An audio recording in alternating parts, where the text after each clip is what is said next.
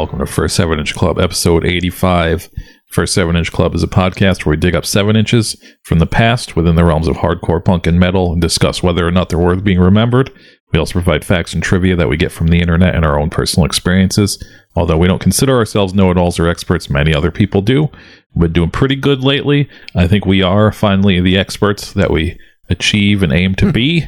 I am I am Mike, and with me is Scott. We're going to run out sooner or later. We're going to hit some walls where I'm it's going to be obvious what I don't know. If, if it's not already. This is a good one because this is uh this is definitely a record that I think all of our listeners know better than we do. So yeah. Oh yeah, for this sure. might this might be the one where we, we crash hard. Yeah, you're going to be very insulted by how little uh, uh, how little color we bring to the tapestry of this of this of this record. Uh, so, Mike, last week I played a show, and uh, my drummer introduced me to a guy at the show, and he was like, mm-hmm. hey, this is Joe, and his kids go to school with ours, and I'm looking at him, and I'm like, I know you. I know you. Like, we, we've hung out a, a bunch of times over, like, several years, like, I think two years now. uh, like, kids kids are kids are playing at playgrounds together, and we just, like, stood around and, like, talked about, like, work and, like, child rearing and stuff like that, and, uh...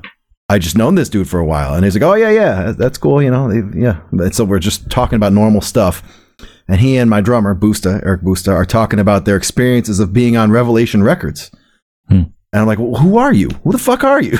he's like, "He's like, well, I, I was in a band called Garrison, which I knew about that band. They're like a post-hardcore band. I think they're from Boston, and they're I think they're on Rev in like the late nineties, early two thousands. And then in the Discord this week, uh, someone brought up, I think uh, uh, listener Chris, I believe, brought up Tom Capone's forgotten early two thousands band Struc- Instruction. Mm-hmm. Joe was in Instruction. Yeah. And uh, then he was in uh, the band that came after it, uh, God Fires Man and stuff like that. And it's like, well, we just talked about you. Like, no yeah. one's talked about Instruction in a while. We just talked about you this week. I can't believe you're standing here talking to me about this thing. And then uh, I'm talking to Eric about the Quicksand re-release thing. And I'm like, yeah, man, I wanted to buy it, but it's so fucking expensive. And Boost is like, Joe put that out. Because he runs or he works or he's part of Iodine Records. I don't know if it's his label or if he just, you know, works. I th- they assume he runs it. I think it's a small label, so he runs Iodine. And then we're talking a little bit more, and he's from Boston, so we start talking about Tree and Stompbox and all these bands. And then we're talking about Sam Blackchurch, and I'm like, well, we just did an episode on them and we couldn't find the documentary. It's been scrubbed all over the internet. He's like, oh, I know the guy who made that. I'll get it for you. The next day he gets me the documentary, uh, the Sam Blackshirt's documentary, and he remembers Spore. So for a half hour, he and I talked about the band Spore in real life. I found a person who knows Spore, and I talked to him. So I, he, I, he's not a listener. I don't think he knows he, about the show. I don't think he gives a flying fuck about our podcast. But what a shame, because he holds the yeah. keys to everything we hold dear in uh, the First seven-Inch Club. He could just universe. be the host. He could take over for me and, and host the show. He's like the golden child or something like that. He just has all these... Uh, so I, I also one other quick thing. I, I I found a forgotten exception to one of my, you know, my musical principles that I say a lot is that, you know, I don't care about folk music. I don't care about like one guitar strumming and someone singing over it and all that kind of stuff. And then a friend of mine posted this track that I was, I'd been obsessed with a couple years ago, and I kind of forgot about it. You've, have you ever heard this, the Hammond song? Mm, I don't it, think, I don't know. So these three girls called Roaches. Their names is Roach, R O C H E. So they they go by Roaches. And they're these three sisters from the seventies. Their album cover is the most seventies folk pop thing imaginable. This would have been right behind Loggins and Messina in the dollar bin. Uh, they're just three people clowning around in like normal seventies beat up clothing. Like you ever, like you ever look at an old seventies record and they have like the shittiest sneakers imaginable? Yeah, that's what this is like. So oh yeah, well, I'm looking at the cover right now. Yeah. Okay, I love this cover. I don't know why. Just the the, the one girl is wearing this weird like almost like karate pants, like these Three Stooges karate pants or something. I just think it's the coolest cover. So most of the album is this kind of like brick, brick, brick, brick, brick, brick, like this Muppet Show music or something. It's still pretty advanced because they're like, you know, three-part harmony singers or whatever. But it's like this front porch, like Country Time Lemonade music. And then there's this this and then there's this Hammond song, and it sticks out like a sore thumb. It's like droning, moody, slow, not creepy because it's it's like, you know, it's melodic, it's like accessible and stuff. But it's like this stoner rock pace droning, almost psychedelic song. It's like really borderline like alien music. And it's like five minutes of all these off-kilter melodies and harmonies and layered vocals that come in and out, and they hold notes really weirdly for a long time, and the words sound like they just wrote an essay and forced it to the meter, so the, they don't really it's not poetic if they just fit words in so that they they land on the beat and stuff like that, and the whitest enunciation imaginable. Like they mm-hmm. really, really enunciate the words very carefully and very whitely, but it's still ethereal and weird. And then out of nowhere, there's a complete fucking shred guitar solo. Like it's like all this beautiful, weird music, and then like shred, gets like eighties shred guitar. This is from the seventies, and it turns out this record was produced by Robert Fripp of King Crimson. Hmm. The weirdest guy in King Crimson. They stumbled on these three ladies like singing their washboard jug band music. I was like, hey, you guys, you guys should make like a freaky song that sounds like the soundtrack to A Midsummer Human Sacrifice. Like that's what I think you should do. But it's a really cool, weird song.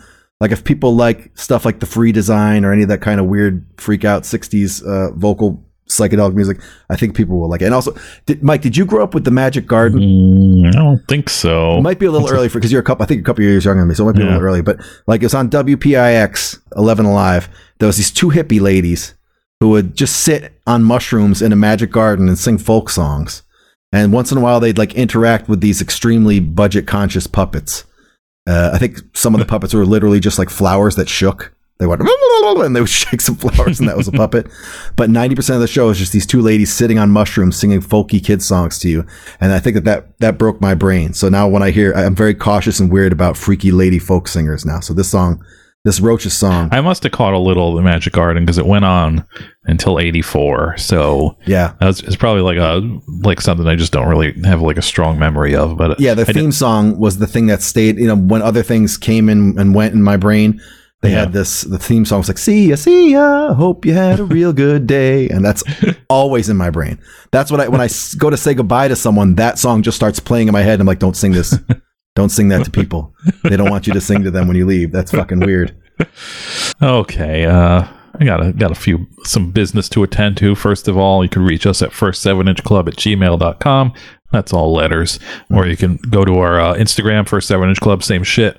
From the Instagram, there's a link tree with all the other pertinent links that you could find. But just fo- we're still on the road to a thousand on the, yeah. uh, the the Instagram. So follow us if you haven't already, because uh, well, you know, what are you waiting for? We're we're n- so far into this show at this point that you have to follow us. We're eighty-five, three episodes away from a very special episode. Yep. So that I have to I have to start cramming for. I got to start getting practicing for it. So so uh, I want I yeah. want to do a good job with this thing. I really want. Yeah. So yeah, just, you know, sign up for the Instagram for Seven Inch Club. Um, yeah, and it has the links to the YouTube and the Twitter that I hardly use, but it's there, and and uh, it has a link. So the next thing I want to talk about is our Patreon, our new Patreon yes. that we have. Um, I am humbled by the overwhelming response for signing up to the uh, the Patreon, because we're idiots and we started it in the middle of the month when you you're supposed to start like a Patreon in the, like the beginning of the month, because that's when they bill you and stuff like that. But yeah. hey, what are you going to do? But if you are new to this, uh, if you you haven't listened to a couple episodes, we do have a, a Patreon now. It's, you know, Patreon slash First Seven Inch Club, or like I said, you can go to the Instagram. Uh, there's two tiers: a two dollar tier and a five dollar tier. You both get two bonus episodes. Uh, the five dollar tier theoretically gets it a little quicker than the two dollar tier. We still haven't figured out if we're going to stick by that, or if you're just, you know, if you're strapped for cash but you want to support, you can just throw in two dollars instead of five dollars. Uh, yeah. The beginning beginning of the month, and I know this will air, I think, on March first.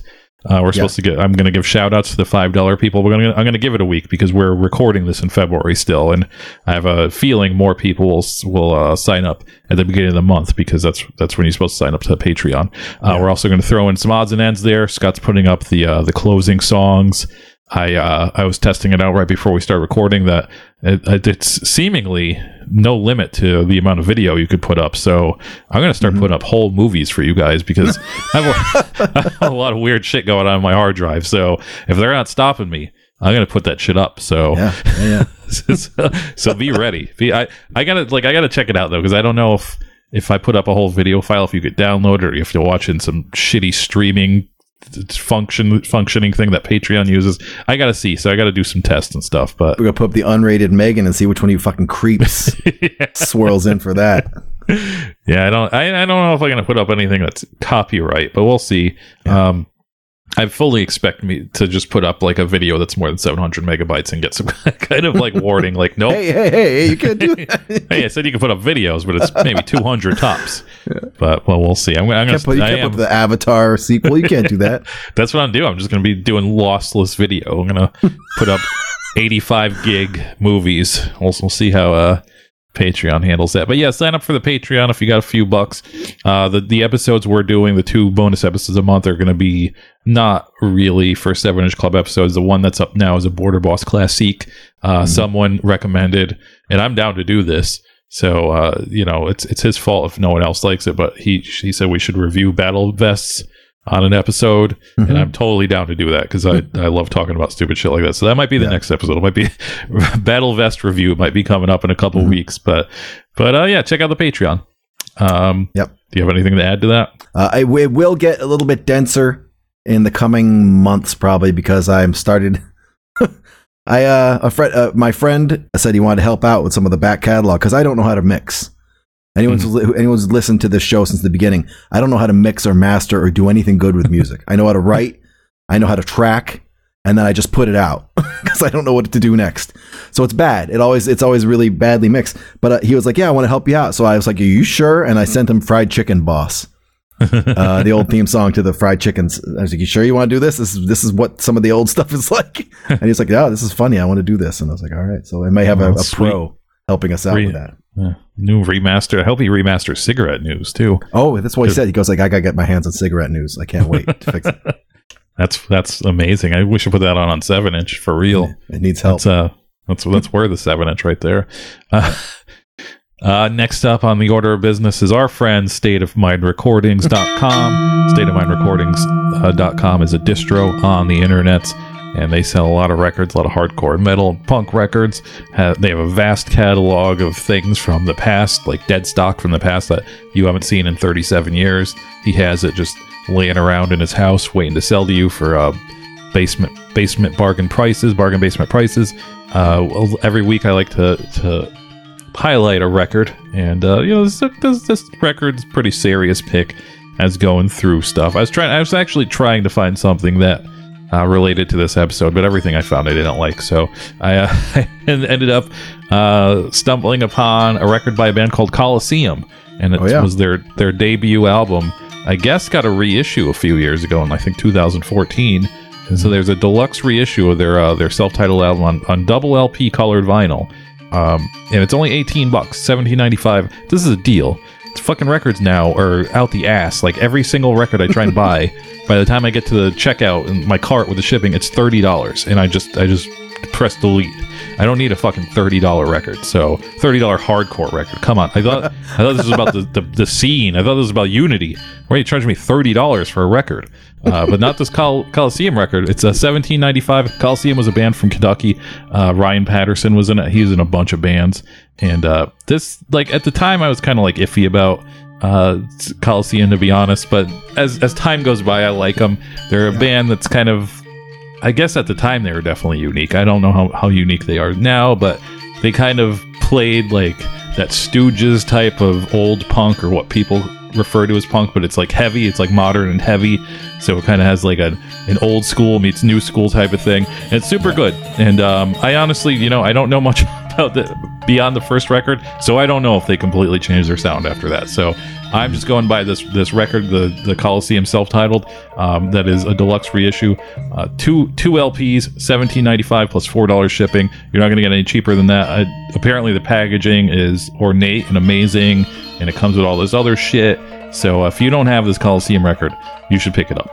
And uh, that's at state of mind recordings dot com. Yeah, I don't know a lot about Coliseum. Their, their, their whole, uh, is it Black Cross? There's another one that's like one of those amp bands. Yeah, yeah, yeah. I think, Black, go- I think Yeah, I think he was in that band too or something, but yeah. Yeah, can't keep it straight. I, like I've, I, It's like I'll, I'll breeze by one of them. Like, yeah, I like that one. I don't like that one. I like that one. I don't like that. And then it's a jumble. I don't like any yeah. of them now because I can't remember which ones I like. I can't afford to choose wrong.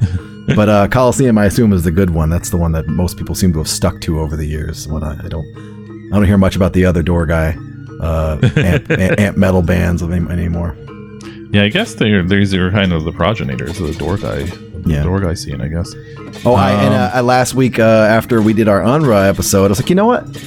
I really did like that Unruh song. I'm gonna go over State of Mind Recordings and just grab that record. Uh, nope, uh, that that, that uh, the the fancy one that you've been flogging yeah. for a couple weeks, way gone. Uh, so oh, don't man. don't sleep on Mike's recommendations. They're for real. Once he once he says the word, that record starts flying out the door. Yeah. Uh, even an insider like me can't get my hands on it. That might be the last one available. Uh, yeah, Ryan Patterson was in both Black Cross and Coliseum. I guess that's all he was in. I thought he was one of these guys that was in, like, yeah. fucking a million bands like Guilt and all those guys, but I guess not. I guess he was just in Black Cross and Coliseum. But yeah, check out uh, Coliseum if you haven't, especially if you're younger.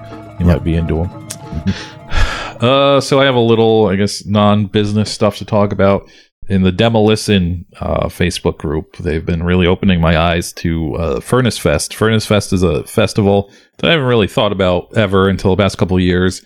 And I guess the whole deal is that they, it's kind of like a nostalgia fest for people our age, and they book like a bunch of bands mm-hmm. that, uh, you know, would, would appeal to p- people our age. And uh, this year, the like I guess the lineup just came out. And it was very depressing for me because I think I have seen like eighty percent of the bands on the list. And that means they're old. That means they're yeah. fucking old. Yep. And I've seen them in the past. And uh, that means I have no interest in seeing them again. I already saw them. It's over. Yeah. And, uh, but I think on the Demolition show and maybe other places, they're, they're, they're always talking about how it's started by Christians and like, it's kind of like a, you know, a secret Christian kind of thing, and mm. I'm not down with that. So no. I've kind of ignored it. But uh, this dude C J in the Demolition group has has been po- posting uh just like screenshotting a post from the, the one of the Furnace Fest uh, Facebook groups, because there's many. There's not just one Furnace Fest fa- Facebook group. There's many for all certain like wow. pockets of the Furnace Fest. Like there's one strictly for people who want to hook up. And there's Whoa. one strictly for furries, and it's just like this weird thing, and it's right. it's just a fest, man. It goes on for three days. It's in I don't know if I just mentioned this, but it's in Alabama. I I would I need a lot more to go to Alabama than just a couple day fest. Like you need you need to that has to have like free hotel and maybe a resort uh, attached to it to go to yeah. Alabama just to see. I don't know, fucking Bane. Like, I, I I would need a lot more to go to Alabama. That's ridiculous. So the fact that these people are so into it that they start multiple groups are active in these groups is just ridiculous to me. I just, I don't know. I, I just don't get it. But well, and that po- answers that answers the question you just raised, is that it takes more than just the fest. So if you're a furry, yeah, you know there's going to yeah. be some action there for you when you get there. I guess, man. But to Alabama, it feels like unless you are already in that area, or it's somewhere even more boring. Yeah. Uh, but this is kind of a two-part thing, though. So he's been posting these, C J, this dude C J. I don't know if you listen to the show. If you do, C J, thanks for posting this stuff. If you don't, mm-hmm. maybe you should fucking get on that. Yeah, but um, but uh, he's posting these cringe posts. There's one I want to highlight, and I just want to mention, like, if this dude that wrote this is young, then it, it's fine. I I'm assuming the Furnace Fest is all olds. So if this is an old dude writing shit like this, I just I don't know, man. Uh, but. It's it's so he said, I'll try and synopsize it so I don't have to read this whole thing, but he says, I was checking out a local grocery store. A long-haired kid in horn rim glasses who was rig- ringing up my groceries had a black long sleeve shirt on under his shirt. Uh, gothic font on the sleeve, check. Goat's heads on the other, check. It's just had to be a black metal shirt, and I told him that I was trying to guess which one it was, which is real weird to to do that. Uh, a, young, a huge grin moved across his face, and he raised his eyebrows curiously. Time paused, and we sensed the magic of the moment. The line built up behind me, but we didn't care. Uh, tension sizzled as the universe waited.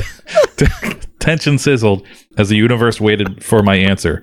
Bathory, yep. I said, but it felt right, and it was. We high-fived and rejoiced, and I took my soy sauce home to add to dinner. Uh, anyone else have a heavy music moment of or of connection today or recently? If so, what was it? Uh, so, you know, there's half of me that thinks maybe this is a troll, but but C J's posted other posts that make me think it's not a troll, so so there's that. Um yeah. Don't and, mind me. I'm just imagining what's under your shirt. Don't mind me. I had like, so I had um almost similar thing happen to me yeah. uh, once, and I was at I was at the Meijer, which is like a Walmart type of place here, I guess. I don't yeah. know what it's, they, it's a fucking huge place, and uh, I have a I have a Poison Idea ripoff shirt that's uh, Cheers. It's uh, it's Diane. and uh Christy Alley and uh, uh or Ch- Christy Alley and Shelley Long, and you know they're on each side, and it says pick your queen instead of pick your king. Yeah. And uh and like the guy was checking me out, I was like, so which one? And I'm just like, what the fuck are you talking about? And he's just like, which one would you pick? And I was just like, uh and I looked down and I was like, oh, okay.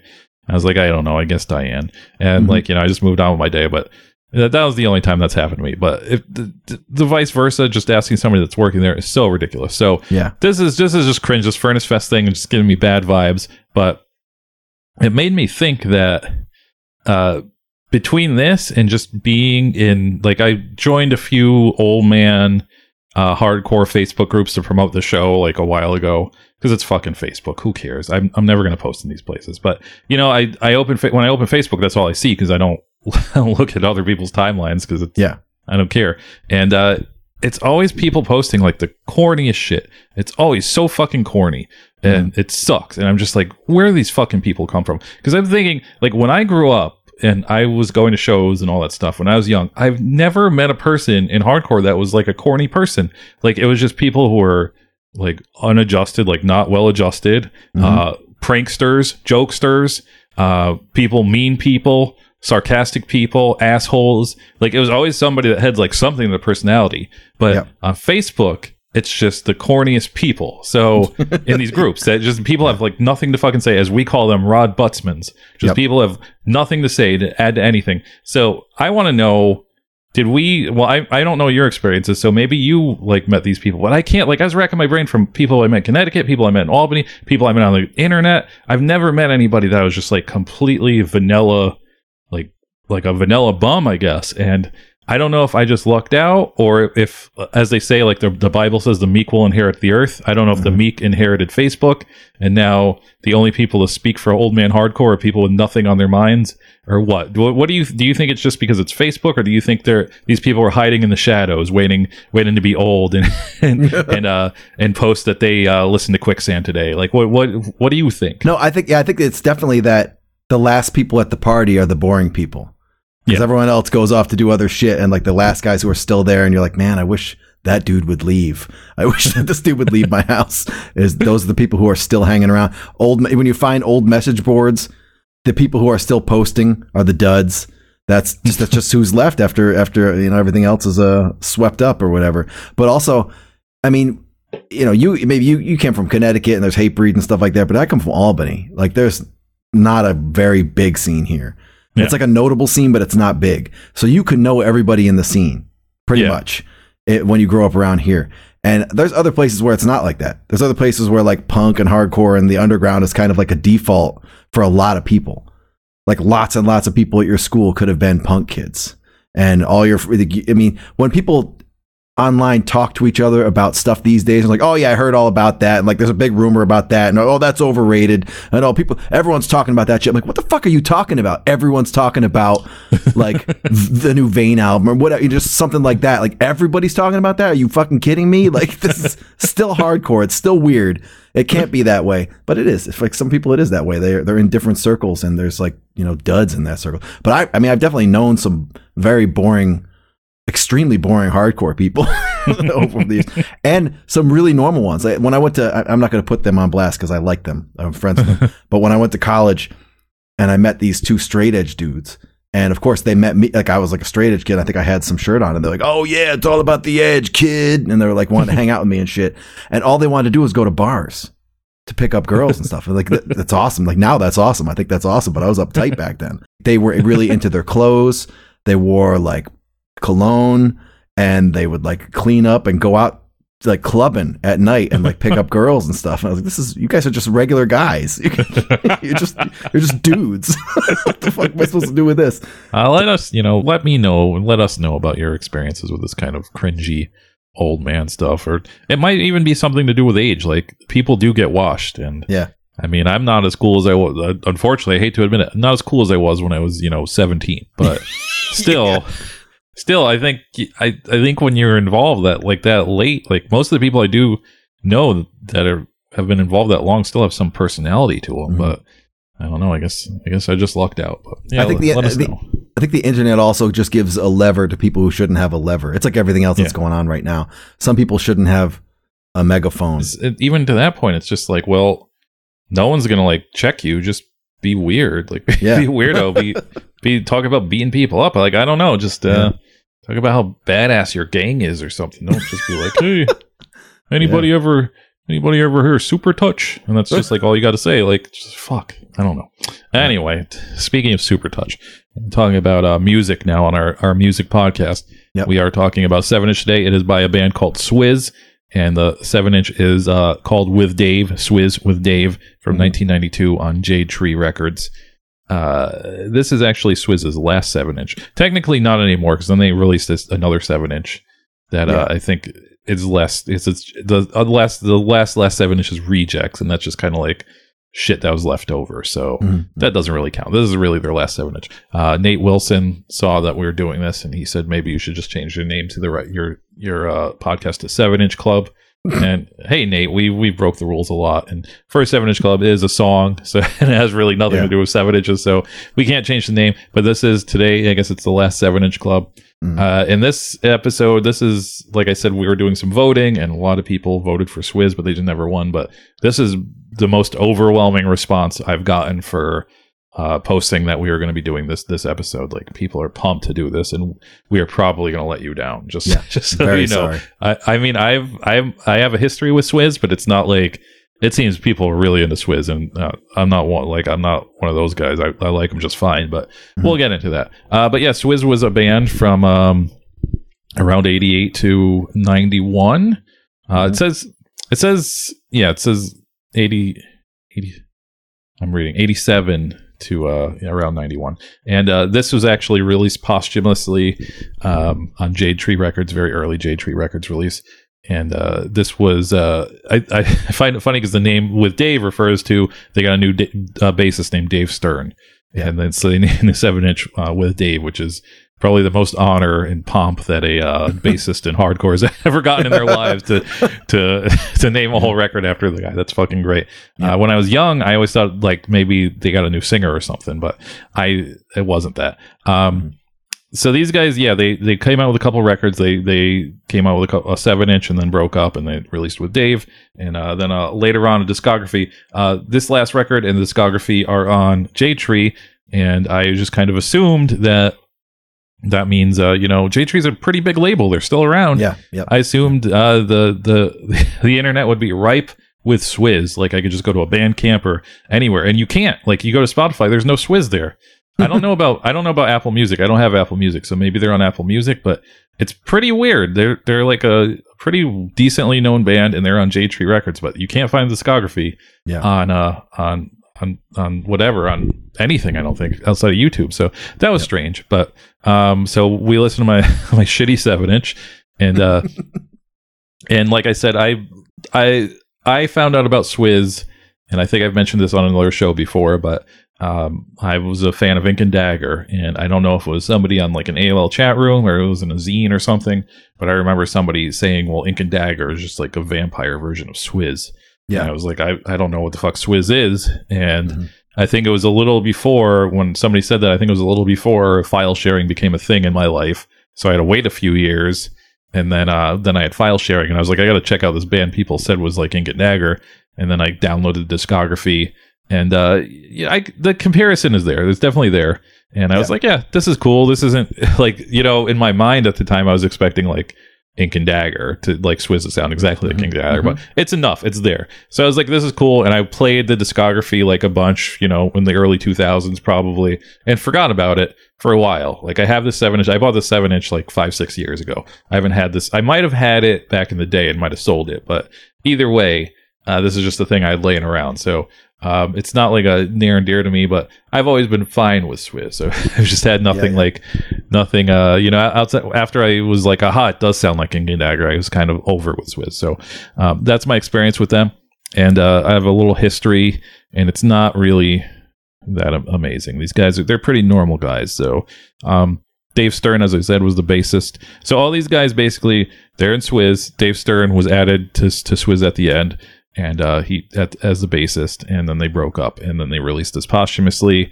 And um, it's weird because it, like, I was watching live videos, and it rem- it reminded you like how long a band would play songs before they got to record them, because you yeah. can see live videos of Swiz from eighty-nine playing these songs, and it's just like, like like they probably recorded them and they didn't get released in ninety-two, and it seemed like people knew them, but I don't I don't know if people are just going off because they're they're seeing a band or what. It was, it was hard to tell back then. It wasn't as uh, I don't know, like fake as that stuff is now. So it's hard to tell, but but either way, like they were playing these songs for years before uh before they broke up. So um so yeah they they all broke up, and then they formed another band that was basically this final Swiz lineup called Sweet Belly Freakdown, which I also remember. But I didn't actually know they were connected to Swiz because I've never like looked through this stuff. I think I've even seen Sweet Belly Freakdown before. Um, mm-hmm. A lot of them were also on Blue Tip, which was uh, I think yeah that was also after Swiz. And yep. uh, a lot of them are now, well, not now, but up until a few years ago, were in a band called Red Hair, which was also yep. basically this lineup of Swiz. Yep. And uh, they seem to have broken up, but I listened to that today, and uh, it's it's pretty much like you could you could trace the Swizness of it. Like it definitely has that Swiz tinge to it. It just sounds more more newer and more modern, more adult. Yep. And uh, but yeah, so basically Dave Stern. That's all I know about him is that he was in the three post Swiz bands. Blue Tip doesn't sound anything like Swiz though. That's a just a different Dischord band, but he was in them too. Um, Alex Daniels, the drummer, was in. Oh, I think yeah. I think, yeah, Dave also, like, he has, like, an Instagram, but there's nothing, like, juicy there. He's just, like, a normal dude that does normal dude stuff. Yeah. I didn't find any. And his name is Dave Stern, so I couldn't really find much else after that. Um, Alex Daniels was the drummer. He was uh, in an older D C punk band called Fury. And then, as I said, he was in uh, Sweet Belly Freak- Freakdown. He's also in a band called Severin. And um, he uh, he is now the senior writer for philanthropy dot com. Which was uh, is a uh, like a political type of website about you know philanthropists and stuff like that, and uh, he has the unfortunate Twitter name Alex Daniels Cop. I don't know why he picked that. But, like, that seems like uh, you would not want to have Cop at the end of your name. But uh, the most surprising thing about Alex Daniels is he is currently in a ska band called The Captivators, and mm. it's like an old man ska band, like all old guys playing ska, and they even have a, a song called Midnight Train to Ska Town. He's made and, the right uh, decision. He's made all the right decisions. And their website is like, I don't know when they made it, but it looks like they made it in nineteen ninety-eight. Like it's very old looking. uh, but yeah, they're very active on Facebook and stuff. So check out uh, The Captivators if you are into like old, whatever that wave of ska was before pop punk ska and, you know, after regular ska. Like mm-hmm. they're that type of ska. Um, Wait, Jason I want to Fer- pause. I want to pause just for a quick second. I want to give Mike a hand. This is not meant to be condescending. But this is as scooped as I've ever been on this show. I didn't somehow I missed that detail entirely. I just I saw that he was like a writer. I was like, yeah, okay, well he's probably out of the scene these days, and I just moved on, and I did not see that he was in fucking Scott. So thank you, Mike. Yeah, hey, I, I finally did it after eighty-five episodes. I scooped Scott. Uh, Jason Farrell was the guitarist. He was in Fury, Blue Tips, Sweet Belly Freakdown, Red Hair. He is, according to everything, a graphic designer. But yeah. He is the least visible graphic designer I've ever seen. Like, I can't find any of his work. Uh, mm-hmm. Allegedly, he did a lot of the Dischord stuff in the nineties. And, like, you'll read interviews with him or, like, things. And he'll say, yeah, he's a graphic designer now. He, I can't find a page. There's another Jason Farrell that does graphic design that's not him. Mm-hmm. But there's, like, I can't find... There, he has, like, one of those... Uh, I don't know. I don't know what it's called when it's a discography of art, but he has like Porf- a portfolio, portfolio, I guess. Yeah. yeah, he has like a portfolio page on some art website, but no work. Like, it's just like, he's like, I had an art teacher when I was in high school who couldn't draw or do anything. And we would, we call, anytime anybody called her out on it, she would say she, she had a bunch of artwork that burned in a fire. And uh, she never did art again, allegedly. Like, I guess, mm-hmm. like, that was just too traumatizing. And uh, I think that's Jason Farrell's deal. I don't know. There's many interviews with him talking about stuff and nothing about graphic design. So unless Scott could scoop me on this, um, he's allegedly a graphic designer. I don't know if that's his job. There's another interview that said, like, he does, like, he's in the film industry. And he, he there's, like, a couple Jason Farrells on IMDb with, sh- like, small credits. But I don't, I don't know. This guy's, mm-hmm. he might be a con artist for all I know. I don't know. Um, Sean Brown was the vocalist. He was the original singer for Dag Nasty. Uh, but I think, you know, I, as far as I know, I'm, we did a Dag Nasty episode on Oldsfield. And uh, as far as I know, this was pre anybody giving a shit about Dag Nasty. So I think yeah, he was yeah. like on the demos and then he kicked them out. And uh, now you can only hear him on like the Rarities record or whatever. So, uh, but you know, he, as I said, he was also in Sweet Belly and Red Hair. He also had a band called Jesus Eater, which is a sweet name. He is now a tattoo artist in D C that owns his own shop. Um, Swiz also... It seems like Swiz is a band that would be ripe for reunions. And they did, like, one, like, reunion with no real, like, you know... There's no real fanfare. It was kind of a surprise thing they did at some Dischord Fest or Dischord mm-hmm. event. Um, you know, you could find a couple posts about it, a couple videos. It wasn't a big deal. And I guess because since these guys have basically been making music for the past thirty years, and uh, I guess they just don't really have any need or want to do a full-on reunion. I don't mm-hmm. know how it would go. I like. I feel like if they did a Furnace Fest type thing, you know, there'd people be interested. I don't yeah. know if they're going to be, be bringing people from all across the world if they just did like a lone lone reunion. But it just seems like a band that should do a reunion, especially just from the uh, the reaction we got just from doing this episode. But I don't know. Maybe I'm wrong. Maybe no one would give a shit about Swiz if they did a reunion. But as far as I know, they only did that one show, and uh, they've just kind of been living their lives since then. Yeah. Uh, so. Uh, Jason Farrell has a lot of credits. He basically was, as far as I could tell, he was the designer for Dischord for a long time. So, yeah, he's like very hardcore important. he's got yeah. he's got credits on almost every Fugazi album. He's got credits on Embrace, Rites of Spring, most of At the Drive-In, Lungfish, Shudder to Think. So, like, all the bands that gave you immediate cred in the nineties. Like, you tell someone in ninety-three you like Lungfish, you're, you're good to go. You gain immediate access to the hardcore star chamber. You just get, you shoot right to the top. I like Lungfish. Oh, I, sweet. You're in. I should have mentioned, I, yeah, I know he did the Dischord stuff, but the, has, have you found anything about other stuff he's done though? There is a thing out there that, uh, let me open this up. He has a, uh, a Jason Farrell collection at the University okay. of Maryland, which is mostly about his punk years and stuff like that. And it says the collection contains primarily flyers, posters, and album covers that he designed for his bands. So it's mostly, yeah, it's mostly like print and uh, design. Yeah. I think he was just a print designer, but okay. he did all the, but he did the covers. Like he did all the Fugazi album covers. Yeah, and he does. And when you see like woodblock kind of drawing things, like the like the the rabbit fighting the snake, or the cover of the Swiz full length has that boxing match thing in the. I think he does those drawings. Okay. So he's like a you know a visual like a like a fine artist as well as a uh, you know a designer. And yeah, I saw the interview that said he was making short films. I, I he does he posts on his Instagram that he's done a couple of like rock videos. So there's a band out there recent, a pretty recent band I think who has a video that he made. So I mean he's doing something. And um, he put out an album in twenty twenty. It's really it's well it's like an E P I guess. It's kind of like it sounds like old timey like greaser rockabilly like Buddy Holly stuff or something.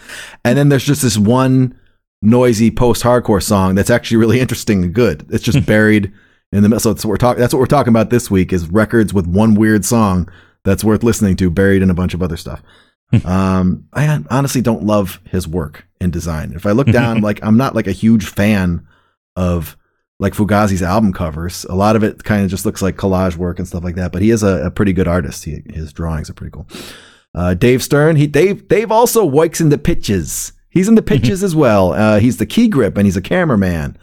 And uh, he's he has a lot of current credits, um, but his Instagram post from a couple months ago said that he and his family were moving to the Pacific Northwest with no job and, and no plans. So I don't know. Maybe he's uh, hmm. he's out of the game. I don't know. But he's worked on some heavy hitter stuff. He was on. He worked on Glass Onion. He worked on oh, wow. or- Orange is the New Black. Uh, most importantly, he's done some Law and Order S V U. So I mean that that's hot. I, I mean I assume every living being has worked on Law and Order S V U, but uh, you know, to me that's an important important credit. Sean Brown currently is a traditional tattoo artist, and I'm going to be real with you. I don't get traditional tattooing at all. I don't understand that world. Uh, he seems seems cool. Seems like a well-rounded guy. Digs fishing and still you know he still plays in Dag Nasty now. At the moment he's in Dag Nasty. Hmm. He likes Devo, David Bowie. He likes all the stuff I like. So you know he made he made some good should have been Lars jokes when David Bowie died. That's I that's when I approve of should have been Lars when David Bowie died.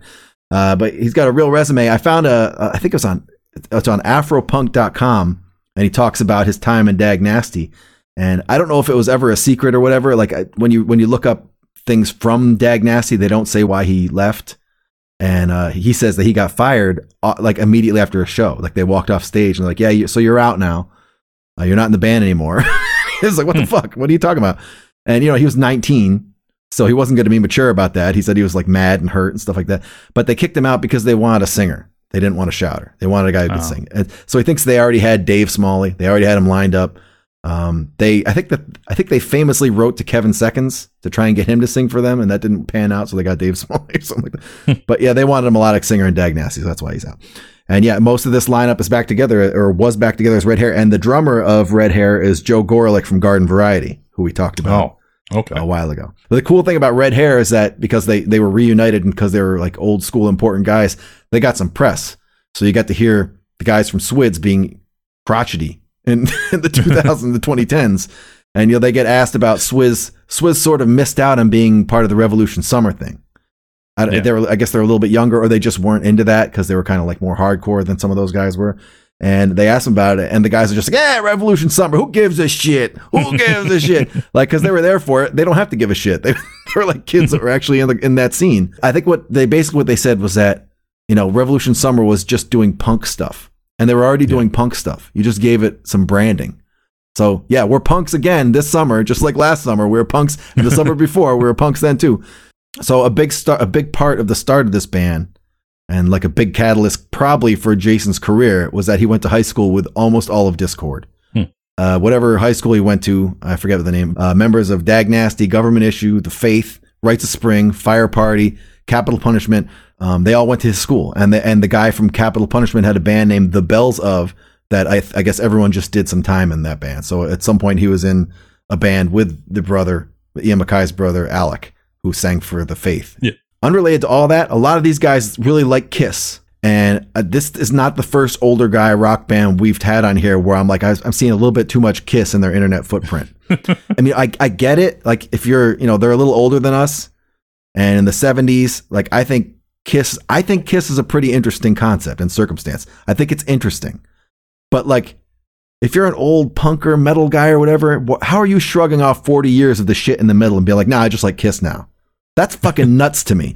Like a whole, there's a whole block in there where you were like, you know, into some avant-garde, cutting-edge stuff, and you're at the the forefront of culture, and then you're just like, forget it. Now that I'm fifty, what I listen to is Kiss. That's it. That's so fucking. That's really weird to me. Musically, at least, that's really strange. Okay, there's Swiz. So Jade Tree is the album, the uh, record label they are on. This is a very early Jade Tree release. This is Jade Tree number four from nineteen ninety-two. And uh, Jade Tree, like I said, they're still around. Um, also, it's an indie label started by uh, Tim Owen and Darren Walters, based in Wilmington, Delaware. Um, in two thousand fourteen, the label made its discography available on Bandcamp. So I looked, like, I maybe I missed it, but I don't know, man. I don't know if they have like a falling out with Jade Tree or what the deal is, but um, for it to not be on on Spotify is super weird. I'm mm. just gonna search real quick Swiz Bandcamp. Yeah. no yeah, so there's no yeah, there's no Swiz on the, their Bandcamp. So I don't know. Like I said, I don't know if there's a falling out. I don't know if Swiz is like no fucking internet. I don't know. But don't uh, put our fucking music up there, dude. Huh? Maybe they lost the rights. Maybe like Dischord owns Swiz. I don't really know. But either yeah. way, uh, so yeah, this was like a very early release. So this is probably like a, a big get for them because this was like an established band and they got to release their final seven inch. But before that, they released uh. The Four Walls Falling, which I assume was kind of a... No, I guess it was a full L P, and they released uh, Gravel and uh, a band called Jones Very. No uh, no idea what the fuck that is. And, uh, you know, they've been off to the races since then, and they've kind of grown up, you know, the same time I have, where in the early days they did stuff like Universal Order of Armageddon and uh, State of the Nation and Walleye and even Lifetime and uh, Early Promise Ring, and it was kind of like... Not for me, but it was the, mm-hmm. still like the uh, the acceptable form of emo music to me, where I was just like, I'm not in that pussy shit, but I understand people that are. And then uh, around, they released the Sweet Belly Freakdown in ninety-seven, and Lifetime, Promise Ring, all that stuff. Joan of Arc was a big one, Captain Jazz, mm-hmm. uh, which is, you know, everybody should like the Captain Jazz uh, discography, yep. even if you aren't into that. Just Brazil was a big one. Kid Dynamite self-titled, huge, huge record for me, probably my top fifty of all time. And then in about two thousand and what is it? Let's see. two thousand. Yeah. Year two thousand, it starts getting shaky. They release Pedro the Lion and it's like, what is this? Yeah, yeah. Uh, but they released a Turning Point discography, a band I like a lot. Uh, and then um, around two thousand two is when they started going like like pretty hard on uh, getting like, you know, piano, little... Piano emo. Yeah, little piano emo. They still, in two thousand three, they did these uh, these Arms Are Stakes, This Is Meant to Hurt You, and then a little later they did uh, Auctioneers, which two records I really like a lot. But they, yeah, they started really leading on the Pedro the Lion type stuff. Yeah. And um, at the time, I was like, what the fuck? What is this shit for? Although, I guess Breathe or Resist in two thousand four, so they were still doing heavy stuff, but it was yeah. still enough wimpy stuff where I was like, I don't, I don't know. And but at the time, I was... uh. I didn't understand it, but now I get it. You know, you, you grow old, you like this shit. Man, they released a lot of Avail stuff and uh, fucked up too. But uh, maybe maybe I I was wrong. I swear that Jade Tree was like a lot of a lot of a lot of sissy stuff, but I guess no, I guess. They were like. I mean, I'll get into it too, but uh, you know, once they started doing like Jets to Brazil, they started doing the second band from yeah, a hardcore yeah, yeah. guy. I still feel like looking at their discography and the order of it, I was really stereotyping. I I feel bad, Jade Tree. I I was stereotyping you for a I've long misjudged time. Misjudged you. It was just really Pedro the Lion that was under my skin, and I assumed the whole thing was Pedro. Hey, my Lion, morning jacket's pretty pretty wimpy too. I'm gonna get, yeah. Get them. Um, I I apologize formally to Jade Tree.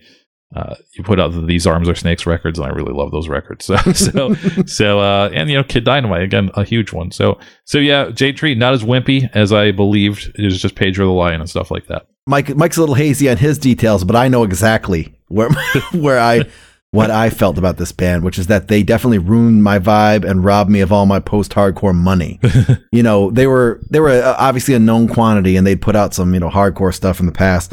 And they started putting out, as I said, they started putting out like the next band. They started, they put out like Promise Ring, Jets to Brazil, and all that kind of stuff that was meant to be something emo adjacent, post-hardcore adjacent.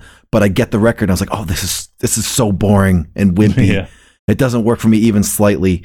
And I mean, Captain Jazz is pretty wimpy. I don't know why I like them. I think it just sounds like more raw and rough and stuff like that. So, you know, I'm not against wimpy music, but just the Promise Ring type stuff, I, I could never get into that whole branch of, of emo stuff. And then they tricked me, because of Captain Jazz, they tricked me into buying Joan of Arc and Owls and all that kind of, uh, you know, later uh, Kinsella stuff. And uh, I just, back then I felt like that was just money set on fire. Um, some of it I like now because I'm rich. I'm rich now. I can like whatever I want. But back in the day, I was, you know, it was, it was, uh, on a fixed income. I couldn't, uh, couldn't spend that kind of money. Uh, many episodes ago, we covered the band Far Cry. And I mentioned that one of the guys was in a band named Eidolon. I want to renew that recommendation for that because uh, the music on that C D is some pretty good menacing post-punk type stuff. Like, you know, I don't know, you know, eight, it's really eighties sounding, like kind of like goth post-punk almost music. And um, I think fellow olds will dig it, but I mainly ride for this album because it looks like the Quick Restore C D that would have come in your CompUSA computer in like yes. nineteen ninety-one. Uh, like in the days when it wouldn't even be Windows. It would be like... the shady O S that B J's Wholesale Club would put on a computer or something like that. Uh, I, and I'd say collector's prices all day for this, but you you don't have to. You're not going to have to spend that kind of money. So go out there and spend the three bucks to get the Eidolon C D. Um, also, I tried to form a band with the friend I was talking about earlier, Eric, Eric Busta, my drum, my current drummer. We tried to form like a weirder band, and we had a friend who played synthesizers. So I was like, yes, finally get to sound like the Cars after thirty years of wanting to just be in the Cars. And of course we didn't. I didn't see that goal through. And then one of the dudes in the band posted on MySpace that we were influenced by Mile Marker. And I was and I was so f- immediately furious that I, I ended the band on the spot. So fuck Mile Marker as well. There you go. Uh, so now we can get this record out onto a tray. Nice. Uh, so this is ninety-two for a record label that I don't think was uh, ripe with Promise Ray money yet. uh, but they, they definitely they definitely did a try. They did a try with the graphic design. I don't know if Jason Farrell did this. I don't know if he's credited for it. Um, I assume yeah, he did because that's uh, yeah graphics. Yeah, Jason Farrell. There we go. So he did this. Um, I don't I don't know what you used in ninety-two to do stuff, but the cover is uh Sean the singer kind of hunched over holding the micro like mic stand, mm-hmm. and it says Swiz. And uh, he's like layered over and under the Swiz logo. Yeah. And uh, that feels like it probably took three uh, three to seven hours to, oh, yeah, to do yeah, in yeah, nineteen ninety-two. Yeah. Like that feels like that took some real work for something that, you know, it would take two minutes today. So I appreciate that. Yeah. Uh, I like that. And there's a little inset of where it says with Dave. It just has a picture of Dave the bassist. Uh, yeah. It looks cheap, but I like it. And the back is the same photo. It's a little expanded. Uh, hard to read for, for my colorblind eyes. It's... Uh, It has like the song titles in the same kind of um, clean font they use for Swiz on the cover, but yep. it's uh, it's uh, they're a little they're a little opaque. They're uh, you can kind of see through the the font, and uh, mm-hmm. there's it's in blue, purplish blue. I don't know. I guess purple. Yeah, it's a blue. And, yeah. yeah, yeah, bluish purple, and there's also a pink Swiz pink in cursive. It's kind of a mess to my colorblind eyes. Again, mm-hmm. in ninety-two though, this is probably top of the line graphic design. You probably looked at this and said, "Oh, these guys are fucking millionaires. Look at this thing. This is yep. crazy.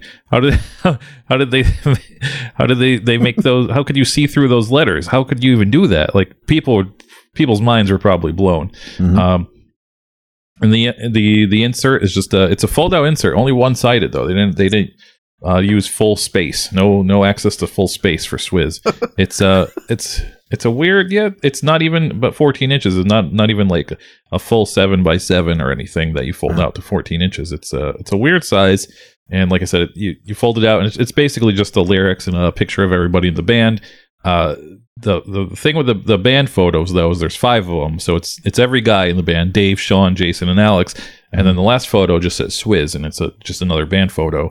Yep. And uh, definitely, if I got this in ninety-nine, ninety-two, I would have definitely thought there was a guy in the band named Swiz. And, yeah. And, you know, honestly, like I was thinking about it, yeah. I might have thought that back then. I might have thought, like, when yeah. I first got this like record, Civ. I might have, like yeah, yeah. I might have thought there was some guy in the band named Swiz. I don't know. I like, I would have probably thought Swiz was a singer. So, so uh, that's confusing. It's conf- yeah. There's no Google back then either. You couldn't be like, is there a guy named Swiz and Swiz? So uh, that probably confused a lot of people back then. He's the boss tone. He's the he's the he's the Bobo from Avail, the guy who just dances yeah. for Swiz. uh, they also have the the more recognizable Swiz logo, which is almost like metal compared to compared yeah. to their, their stuff. And um, I mean, like I guess they pro- when they probably started, they were just like, oh, we want to be a hardcore band, and they probably had the logo all set, or somebody drew it in study hall or something. I don't mm-hmm. think it really fits the band, but uh, all bets are off in the early nineties when when as far as like logos and aesthetic and stuff, so so, mm-hmm. so it's fine. I think it's a cool logo. I just don't think it ever really fit the band. Um, J the Jade Tree logo was already established in in uh, by release four, so I don't know if they had that from the beginning or something. But it's a pretty pro logo, so yeah, it's uh, you know, it's cool that they had it back then. Um, but yeah, there's there's nothing much. It's very clean. It's very easy to read. Uh, I think Jason Farrell is, was, especially for the early nineties, a font master for uh, picking a nice, clean, easy-to-read font that uh, looks great and is kind of timeless. Um, nothing like... There's some parts where he's, he spaces the letters out to, you know, to make it fit and stuff and yeah. uh, take up the right amount of space. But, you know, that's a, that's an easy trick that still looks great. So, uh, yeah, outside of the, the back looking a little little busier than I would like, and again, it's because of my debilitating handicap of being...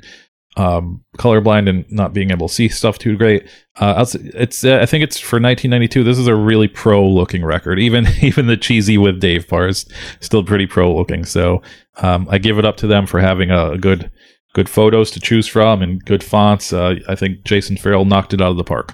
This might even be uh, overlapping with the era where you had to have like an X-Acto knife and like yeah. amberlith and stuff to do graphic design.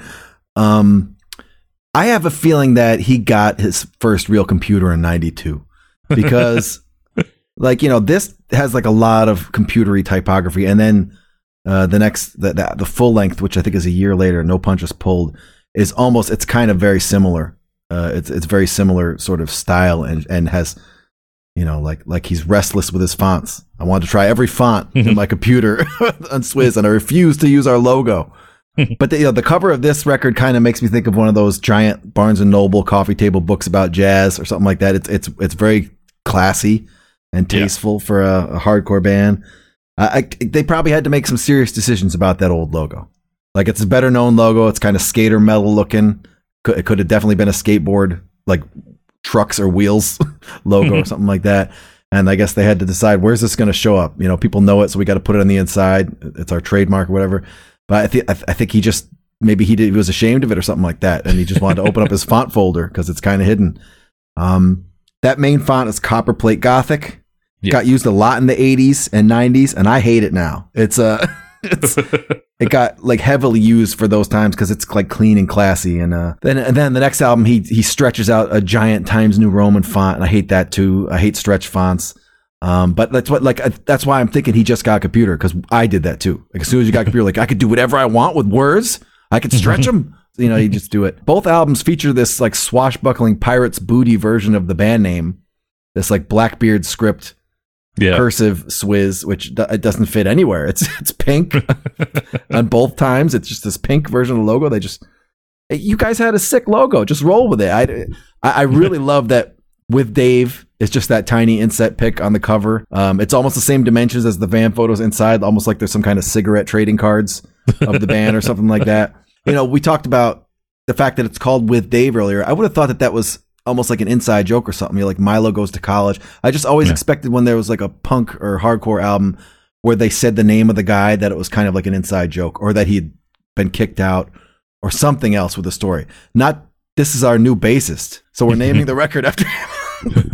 Um, yeah, and then the inside is all set in copper plate, the same copper plate Gothic font, which I disrespect. Uh, but I was alive and operating this era. I was doing design in this era, and we all liked that stupid font. It was kind of like uh, like five to ten years later, everybody used the font Trajan, the Gladiator movie font or something yeah, like that. Yeah, yeah. Everyone was using that in the two thousands because it felt super serious and pro, and it was free.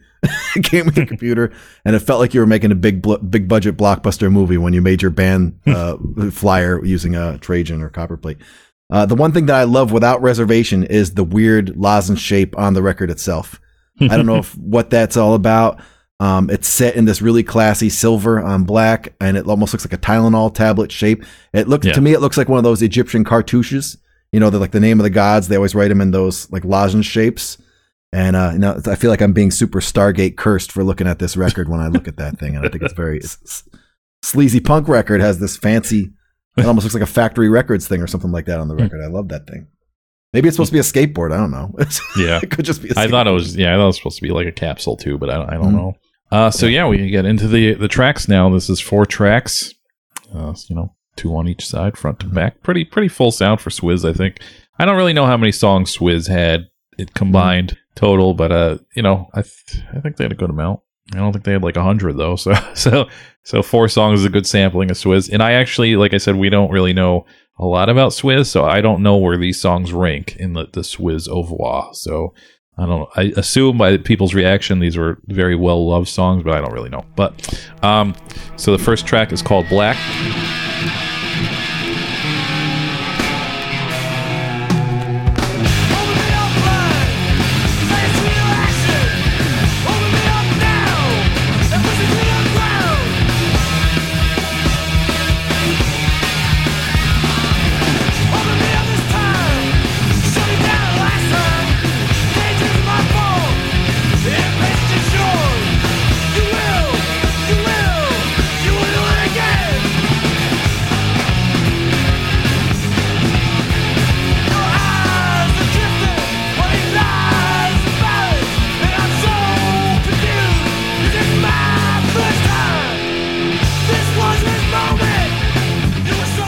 I, I must say there's a lot of pops and crackles on my version of this, so if you are sequestered to only listen to my version, I'm sorry. Uh, like I said, I just assumed this would be on Spotify or Bandcamp, and I didn't think we'd actually have to listen to the record, and here we are listening to it. So Jade Tree, what's up with that? But so if yeah, like I said, just go. I'm sure somebody ripped this to much cleaner rip, so if you're for some reason have never heard Swiz, go listen to a cleaner version. Uh, I guess this was all recorded live to tape because there's a lot of lot of hints, like in the beginning of this one, there's some guy says "Black, take one," and then they start playing. So yep. I assume this is all live to tape. Uh, yeah, and you know, right, right on, right, right as it starts, you can hear the kind of Ink and Dagger comparison, I guess. Um, I oh, yeah. obviously I think Ink and Dagger's a little more frantic, a little more all over the place, a little heavier. Uh, but you know, this is several years before Ink and Dagger, and uh, like I don't know if everybody would make that comparison right away, but it's there. If if it's in your head, you can hear it.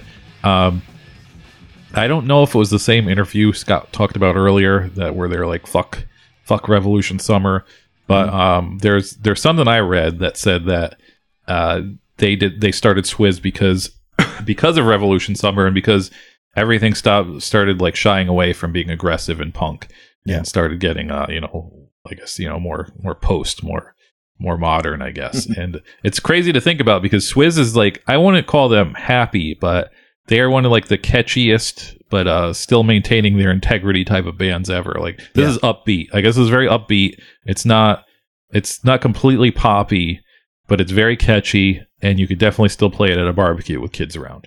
Mm-hmm. And uh, but you know, back in nineteen eighty-seven or whenever when they started this band, it was like this is still hard shit, and uh, that's yeah. pretty crazy to think about. and, and you know, in hindsight, but yeah, this was hard shit back then. Um, there's also a touch, a very a touch, at least in this song, it gets more, I'll talk about it, but there's a touch of the undefinable nineties music genre that I always talk about in this music, where, mm-hmm. uh, even though they, they wrote these songs and, uh, the uh, the record says copyright nineteen ninety. So even though, like I said, I've seen them playing these songs in eighty-nine. So they wrote these in the late eighties. But there's the yeah. other the undefinable nineties music genre. This where they're exploring a little more all over the place than uh, carbon copy hardcore bands of the time. This mm-hmm. is a good opener. It's not my favorite Swiz song, but you know it pretty much lays down what Swiz is all about right there. But like I said, this is their last seven inch, so you probably already knew what Swiz was about. Uh, I think like I think that this the chords of this song are even pretty much identical to Bloodlust. Ink and Dagger Bloodlust, yeah. like they, it really reminded me of that. Um, what I want to know is how these bands all get that same kind of like cottonmouth sound in the studio. Like first couple Ink and Dagger records, it almost sounds like he's singing with a mouthful of cereal. Yeah, and even later on when they did later records, it still sounds like he put too many of the foam microphone covers, like st- stretched eight or nine of those foam mic covers on the mic. And you know, Sean Brown's isn't nearly as foggy, but it sounds like he maybe stood seven or eight feet back from the mic to sing. It's just it's still got that same kind of. Both Sean's, both Sean's are pretty foggy sounding uh, singers or whatever, but I like it. I think it's cool. I think I like that effect. It, it sounds a little bit more tense to me or something like that.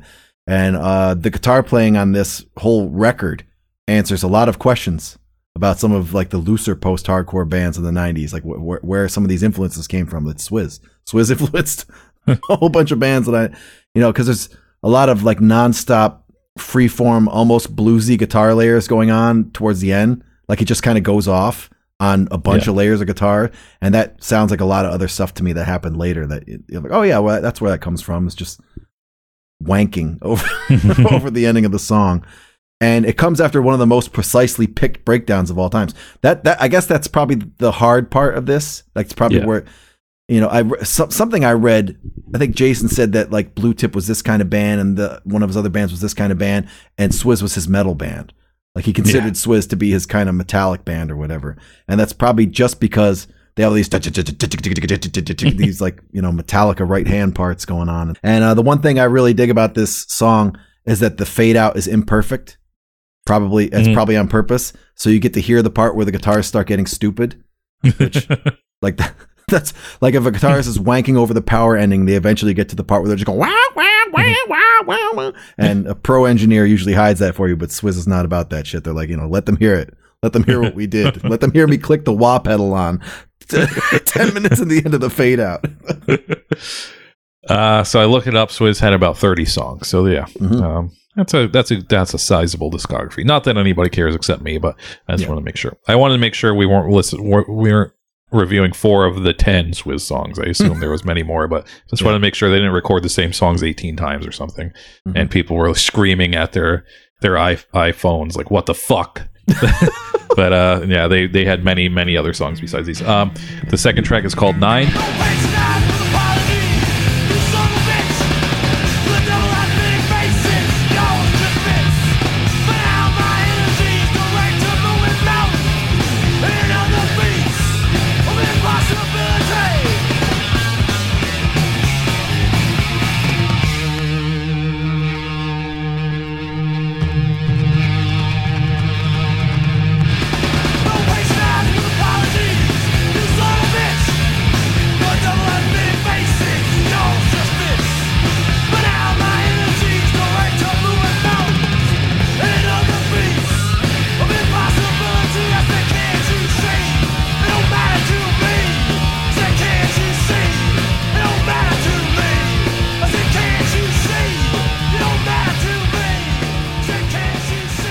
Um, I absolutely love how he says "you son of a bitch" in the song.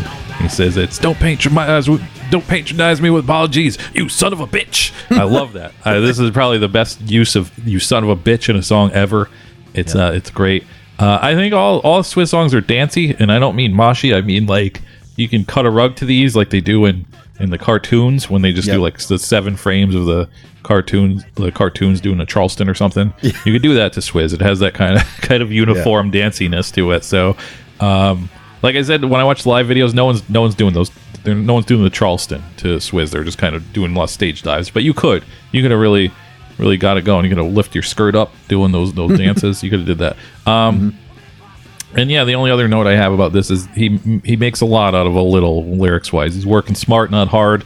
There's yeah. only about, you know, twenty, twenty-five words, but it, he stretches them out. He says them fast, too. It's not like even in, he's, he just repeats a lot, and it's great. Yeah. Says, "you son of a bitch." Uh, this, this is close to This is probably, uh, I don't know if it's my favorite song on the record, but it's, it's close. I, I like I like Nine a lot. There's some good and bad in this song for me. Uh, good news, bad news. I, like I think, like depending on my mood, I could listen to this song and it would sound like something that like the vampire band from Dusk Till Dawn might be playing. Yeah. Okay. like, the, yeah. like I could I see, see vampires that. eating people over over this. It almost it almost sounds like biker rock, like biker vampire rock or something like that. And um, but then there's some parts where they kind of ring out and it gets kind of windswept and moody and a little bit. It almost seems a little bit more cinematic or something like that. I think. Uh, Swiz obviously has a real way with the uh, multiple guitar tracks, uh, the big sort of multi guitar octave chord finale. That's like uh, almost yeah. every song, every, every song on this record has like a tiny movie soundtrack embedded in it, a tiny little yes. like symphony yeah. embedded in it. And I really like that. It's not something I really saw coming as a, like a casual listener or whatever. Bass sound on this whole record is really weird. And I, I think I like it. But it sounds almost, it's got this dry, rattly fret noise as like an unplugged bass. Like if you just picked up the really worn out, un, you know, unset up Ibanez from Guitar Center and just played it with like the worst pick in the world, old ass strings. Uh, that's kind of what it sounds like, but it also has this really thick low end, like seventies bass tone, even on the seven inch vinyl, which isn't supposed to have any warmth at all. It's like still there.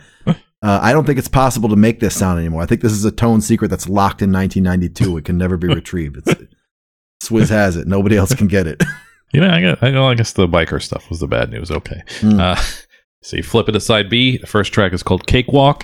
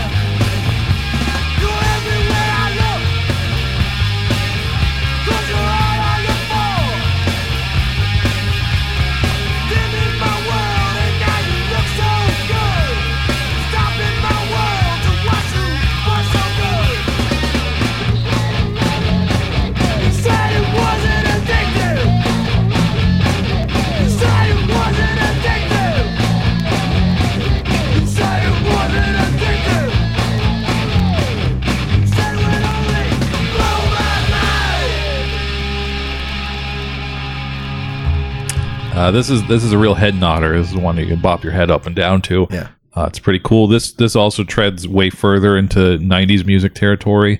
Um, it it's definitely uh, you could you could totally imagine. Uh, I wouldn't say uh, from Dusk Till Dawn, but you could totally imagine somebody from uh, My Soul Called Life listening to this, or or yeah. Uh, yeah. finding a, finding a cool older sister's mixtape after Alice in Chains. Yep. It's uh, and I feel like there's probably, you know, older hardcore people just dying inside for me saying that, but it's true. It's mm-hmm. not a lie. Like I don't like I, we said we don't have that we don't have that that deep relation to Swiz, so I don't know how yeah. people that really love them think of them, but there's a lot of uh, you know, accessibility, I guess I would say, to Swiz music. It's not. Yeah.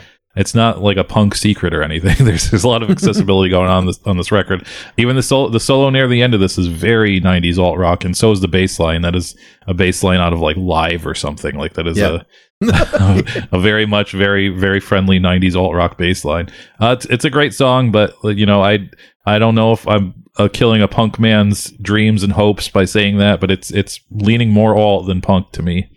So I can back you up on this uh, with with firsthand sources. Uh, Jason said in some interview I read that that he was the guy who always liked to play fast, and that the other guys wanted to like slow down to kind of keep up with some of the other bands that were, you know, doing more mid-paced stuff and, and heavier stuff.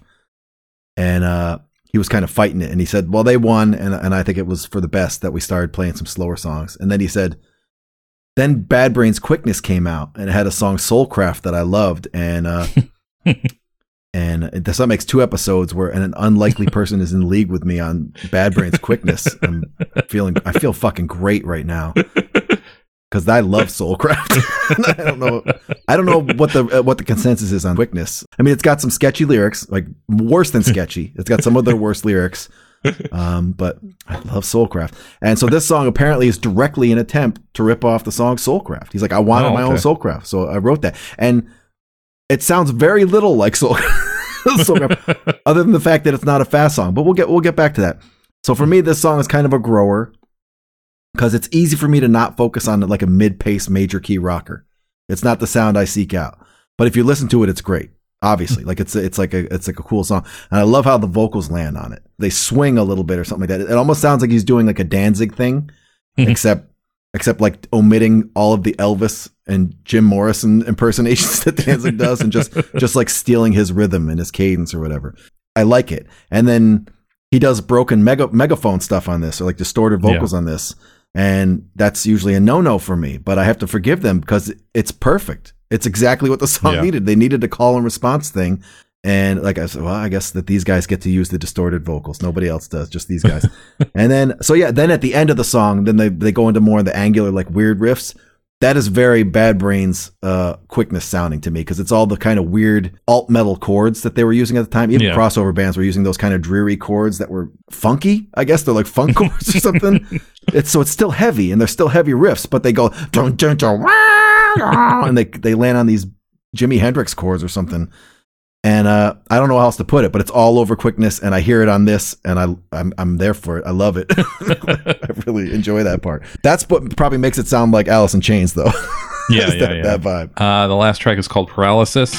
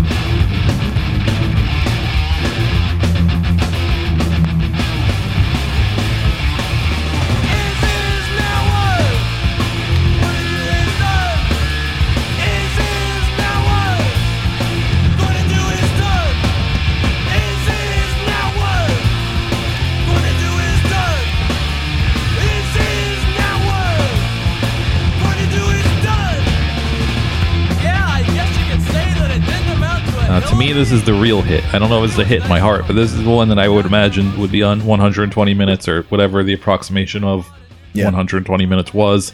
Postmodern uh, so I think, M T V at the time. Yeah, yeah. yeah. And I don't, th- I don't think they've had any videos, but if they, they continue, this could have definitely been a video. So they're going out with a bang on this. I need to hear Scott's opinion after because this song is ninety percent talking, yeah. yep. talk singing, but it's it's like thrash metal talking. It's not like yeah. it's not the talk singing that would be a staple of nineties hardcore. This is like Suicidal Tendencies. I, I all I wanted is a Pepsi type of talking. Yeah. Um, after the lyric portion though, which is uh, you know the first half of the song, the second half song, we really break it down. We're gonna break it down for you. Let's hear that bass. Let's hear some bass. Let's let's hear the whole group whisper yep. talk the chorus yep. and get it get a nice slow a nice slow whisper talk of the chorus, yep. and then we get the funky drummer outro. But the the caveat here is my copy's all fucking scratched up, so it skips. So it sounds like he's doing some real off t- off time. Absurd, abstract, funky drumming. It's uh, it's you know, this is this is uh, exclusive. This is a First Average Club exclusive. You aren't going to get these scratches anywhere else. So, mm-hmm. so it's pretty cool. But yeah, this is uh, this is like this song is the most nineties out of all of them. I think it's great. Um, I this is one I would definitely like to hear like actual Swiz fan, fans uh opinions on because I feel like this might be like a polarizing track for Swiz. But uh, I like it a lot. Well, this one's heartbreaking for the reasons that you, you can guess. Because I definitely enjoy all this like skittery ass, chicken picking ass thrash metal at the beginning. Yeah, yeah. And then there's a lot of talking, and it, like the, the, the intro talking is probably the worst. And then there's another verse of talking. I'm like, why? Why do you keep doing that? Stop talking. But I'll give you one better. I don't. He, he it's definitely like suicidal. It's like all those other things. But this is to me sounds most like The Waitresses, and I, and I love The Waitresses. So how can I complain? I, I just wish I wasn't in this position, but I, I mean, you know, they have an influence that I respect. So I just don't want the big finale of the record to be a spoken word song. I just didn't want that. But I admire the balls of the band of this of a band like this in the eighties punk scene, putting something like this out that has forty-two tracks of R E O Speedwagon guitars at the end, soaring to the heavens fearlessly. And that whole part is my heart and blood. I think it's majestic and beautiful, excessive. possibly unnecessary, but I love it. And that ending um, is an almost entirely unrelated beat, and I would say it's a ska beat. It almost sounds like, you know, something like the English beat, like, yeah. You know, like it could have been. So that's a laser guided missile at my habits and my interests. So it's a real emotional roller coaster for me. This song, this one. Uh, there you have it. There's uh, it's the final Swiz record in a nutshell.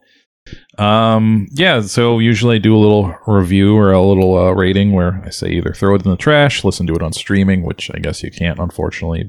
J G, get on that. Come on. Um, buy it from the bargain bin, buy it uh, for full price, or buy it for collector's prices. This really brought me back. I like I said, I haven't listened to Swiz in many years, probably close to twenty years. And uh, this, this, I would, I listen to this a bunch. I like, I usually just listen to the uh, the records a couple times and throw them back in the trash. But uh, this, I listen to a bunch, and I, I want to listen to that discography.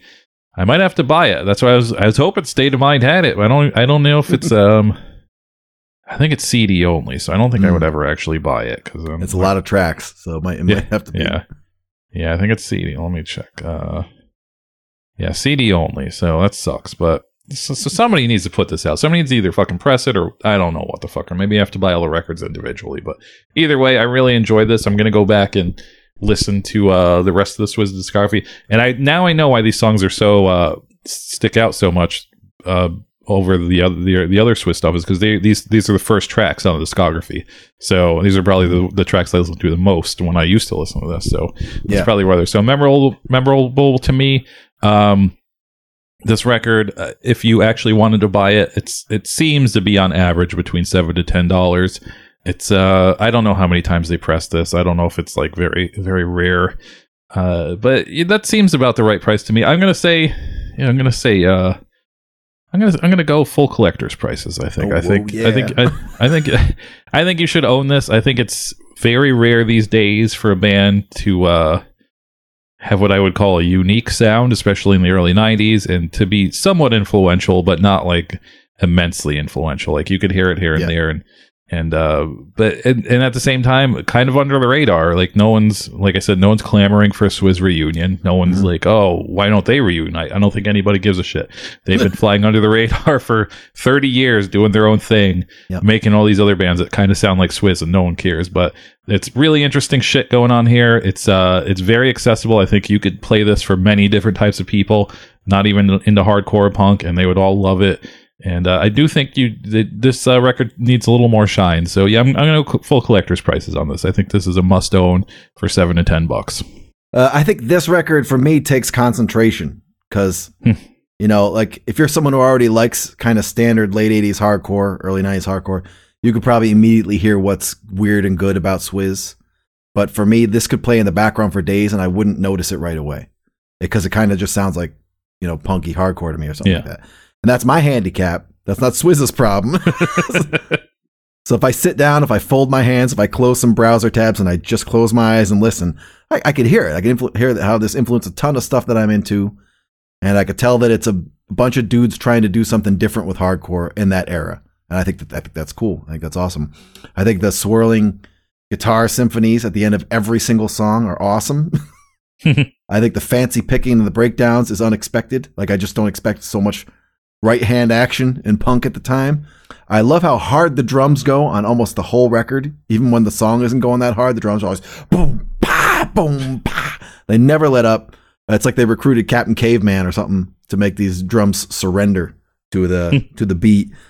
And uh, I think for the most part, I think Sean's vocals are cool. I don't I don't know if I buy the repetition thing all the time. I think that they're supposed to sound like maniacal, like mm-hmm. like that uh, like that old commercial where the guy's, was it drugs or smoking, where he's like walking in circles and he goes like, I work a job to get more something, to get more something. I think that's what, you know what I mean? That, I think yeah, that's yeah. what he's going for.